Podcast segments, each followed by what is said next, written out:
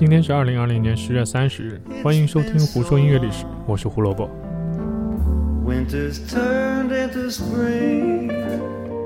今天我们会提到两个很厉害的名字，究竟是谁呢？跟我来吧。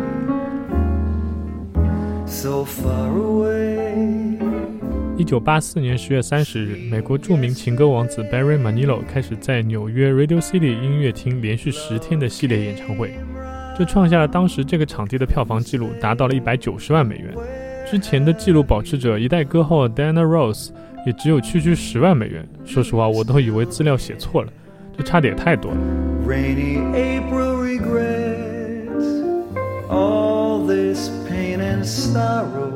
Barry Manilow 是谁？他被传奇爵士乐歌手 Frank Sinatra 称为下一代巨星。他也是在路上被 Bob Dylan 拦下来说：“哥们儿，继续往前走，我们都被你鼓舞着的人。”全球销量超过八千五百万张，是卖出唱片最多的歌手之一。如果你不知道，那我劝你要稍微听一下了。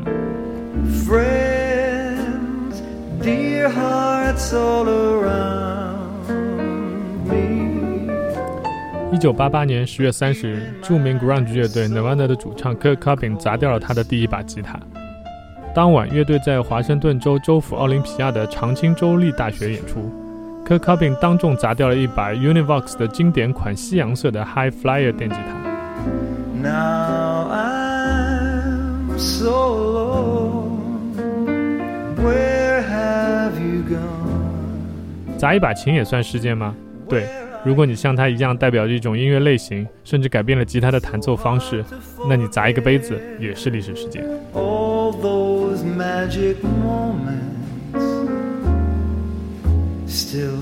二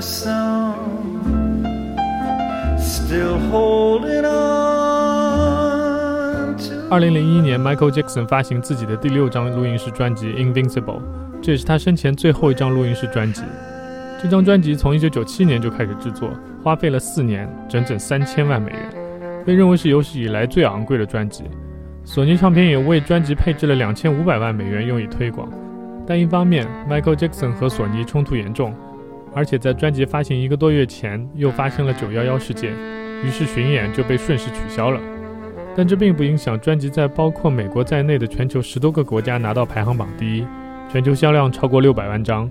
专辑的主打单曲《You Rock My World》也在2002年的格莱美上拿到了最佳男性流行声乐表演奖。2009年12月，被 Billboard 的读者票选为十年来最好的专辑。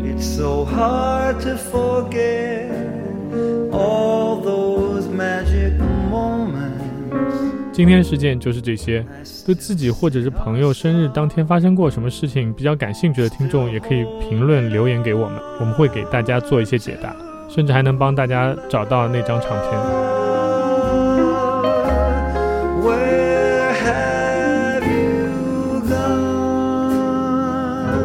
胡说音乐历史，音乐让每天更重要。我们明天见啦！